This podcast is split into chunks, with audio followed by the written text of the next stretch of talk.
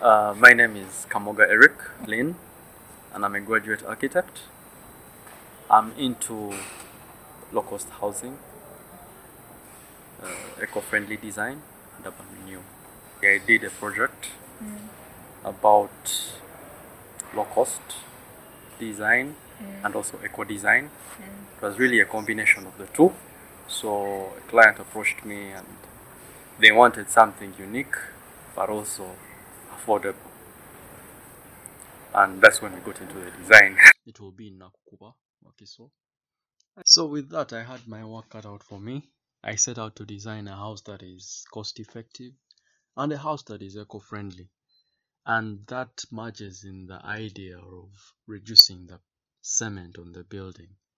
Remove the plaster, leave the bricks exposed, let the building look like it's coming from the ground itself. You can see there's some perforated wall around the porch. This should ideally provide some level of privacy without uh, compromising too much on the visual continuity. And with that, we started out on the execution of the project. And what you're seeing here are the excavations and the plinth walling. And it's not under every wall that we have a strip foundation running. No. This comes back to the idea of cutting our costs. We did the foundation in such a way that it would still be functional without having to put a foundation under each and every wall. That saves us a lot of money because concrete is a very ex- expensive part of construction. It's a very expensive part of a building.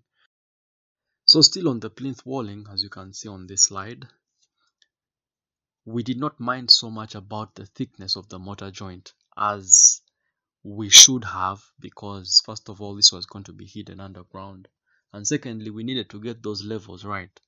So we made a small compromise not to mind so much about the thickness of the mortar joint that was being used at this level. And I'd also like to explain the difference between the fair face and the unfair face. Is that the fair face is where the bricklayer lays the bricks from, is where he plumbs his wall from, and the resultant wall on the opposite side is what you can see in the pictures that are on the right hand side of this slide. He doesn't mind so much what happens on the other side as long as on one face of the wall he gets the plumbing right, he gets the uniformity right. This is what we shall have on the other side of the wall.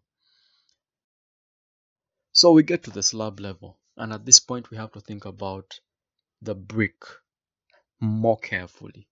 What wall bond are we using? Because this is what people are going to see eventually. So we do some trials on site with the contractor and the structural engineer, and we suggest that the best wall bond would actually be the stretcher bond. But then the structural engineer tells you we can't have a 150 wall carrying the roof on the exterior surface of the building. It's going to be too thin. It's not going to carry the load of the roof. We need something that is 200 minimum. And as you think about it, you change your mind about the wall bond, and then you try out another bond, and then the other bond also has the problem of appearance. So eventually, after all the prototyping, after all the trials, we decided to do a stretcher, two stretcher bonds. First of all, to give us that look of the stretcher bond, which would bring out the brick perfectly, but also to give us the thickness that the structural engineer recommended. And this is the resultant wall with the two stretcher bonds, as you can see from that window opening. We have two stretcher bonds which give us this perfect look. And you can see the color scheme. It's not one uniform color. It's a combination of blacks and browns and light browns, which really gives it that artistic look and it really gives it the uniqueness. Because you cannot get all this brick from one kiln, you'll have to travel many kilns to get bricks. You have to select them and these bricks from different kilns come in different colors and this is what you see eventually it's uh, it's beautiful it's what we had expected and it's what we got Some thoughts about the ring beam. Well, at some point on the building, you have to have a ring beam going over the openings and all around the building to tie it together. Now we had another challenge with not letting this ring beam be exposed on the exterior. So we had to redesign the ring beam so that it covers two thirds of the wall thickness, as you can see on the bottom right, two thirds of the wall thickness, and then cut along the length of the brick so that we have a half brick to cover the ring beam on the exterior surface. Okay, so the first thing that comes or I hear from this um, brick house is low cost and eco friendly. So, what stands out for me is low cost in the Ugandan context comes in many forms. It's usually a solution for the poor, disadvantaged, or homeless people. And of course, Namuwongo comes into mind. The slum was being upgraded to a more organized setting, proper sanitary facilities, and so on. But what was developed was 50 by 100 plots, which the homeless were expected to buy and develop. What did they do? They sold to more advantaged people who built wall fenced complexes, one after another, and the slums continue to exist alongside these.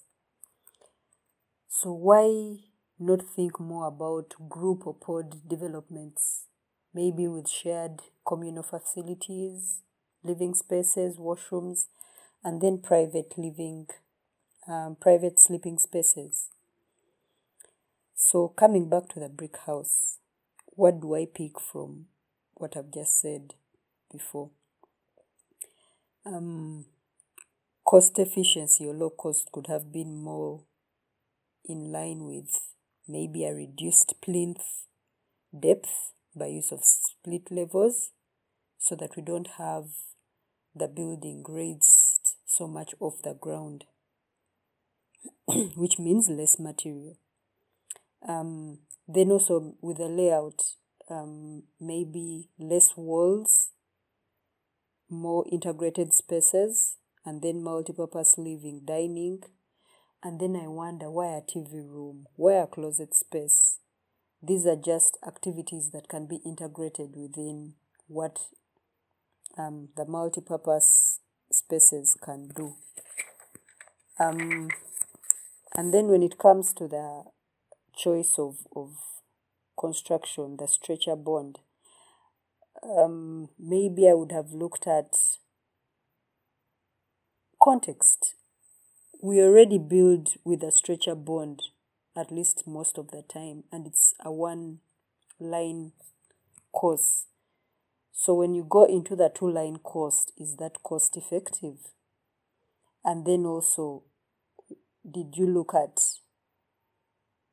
cost in terms of what already is being done versus what you've proposed to actually um, confirm that the brick house was low was cost effective then in terms of eco-friendly i've already mentioned um, having less walls possibly could have brought out a more interesting design but also better visual continuity.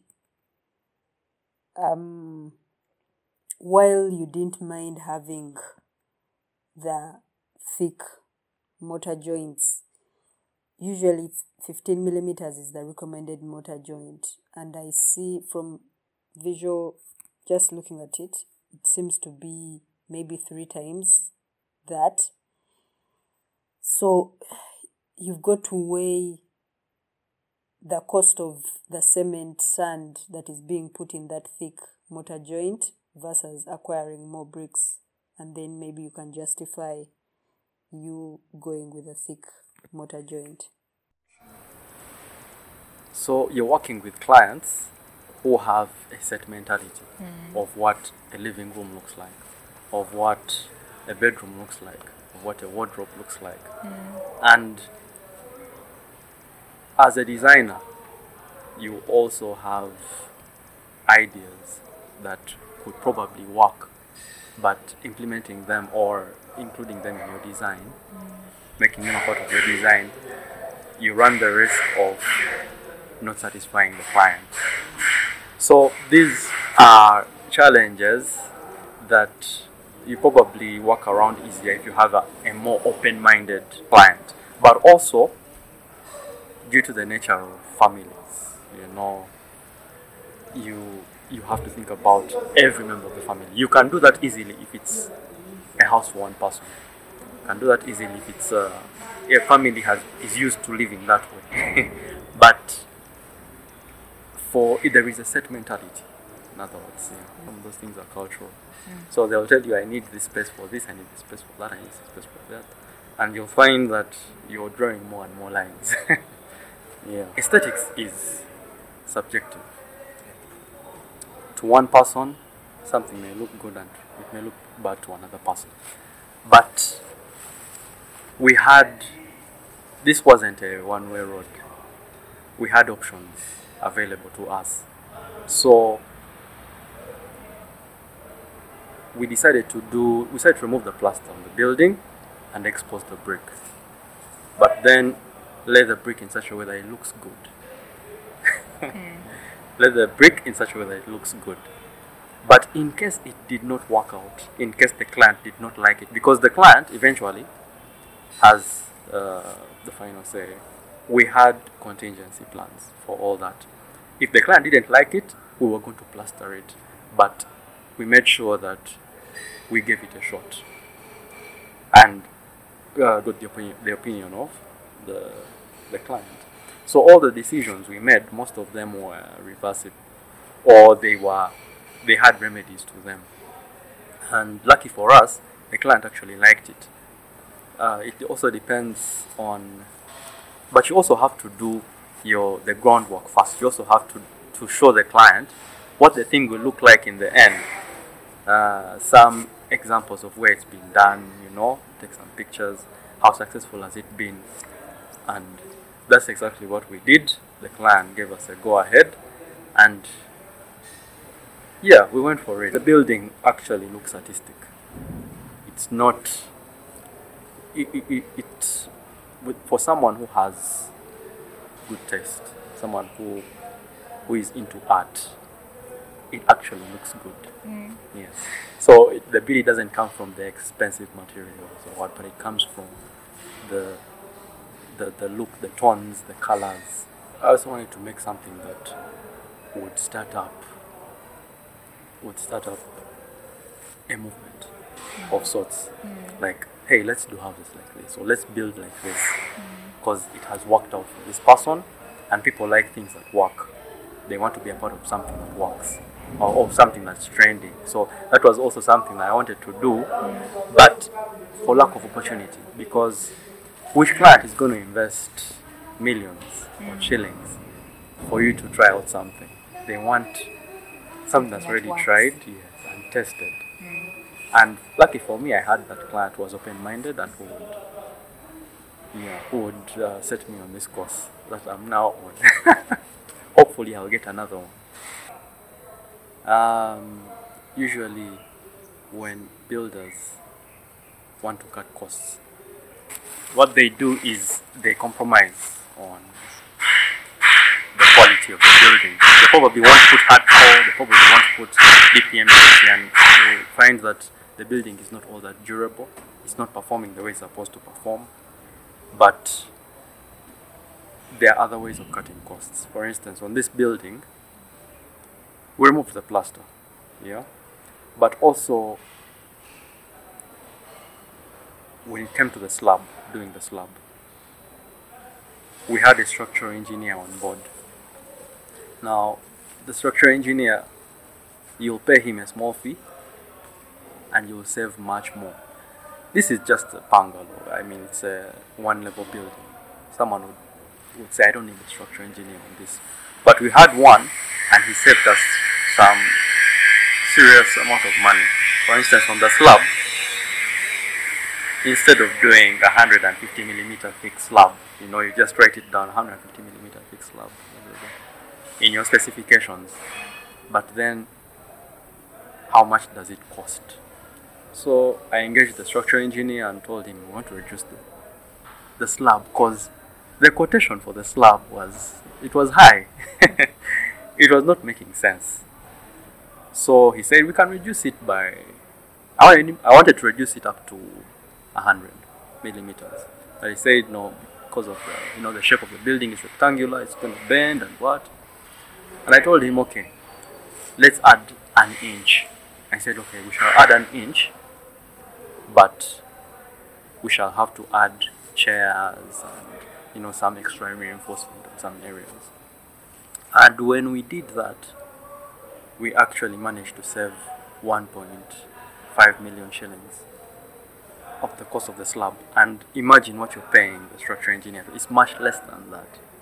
So that's one of the areas in which we saved some money. Then the other area was on the roof. We didn't really do the truss. Yeah. We just did a rafter. We just did rafters. Of course, the intention was to expose them, but we had option B and C. We haven't yet gotten to that level on ground, but we still have options where to go.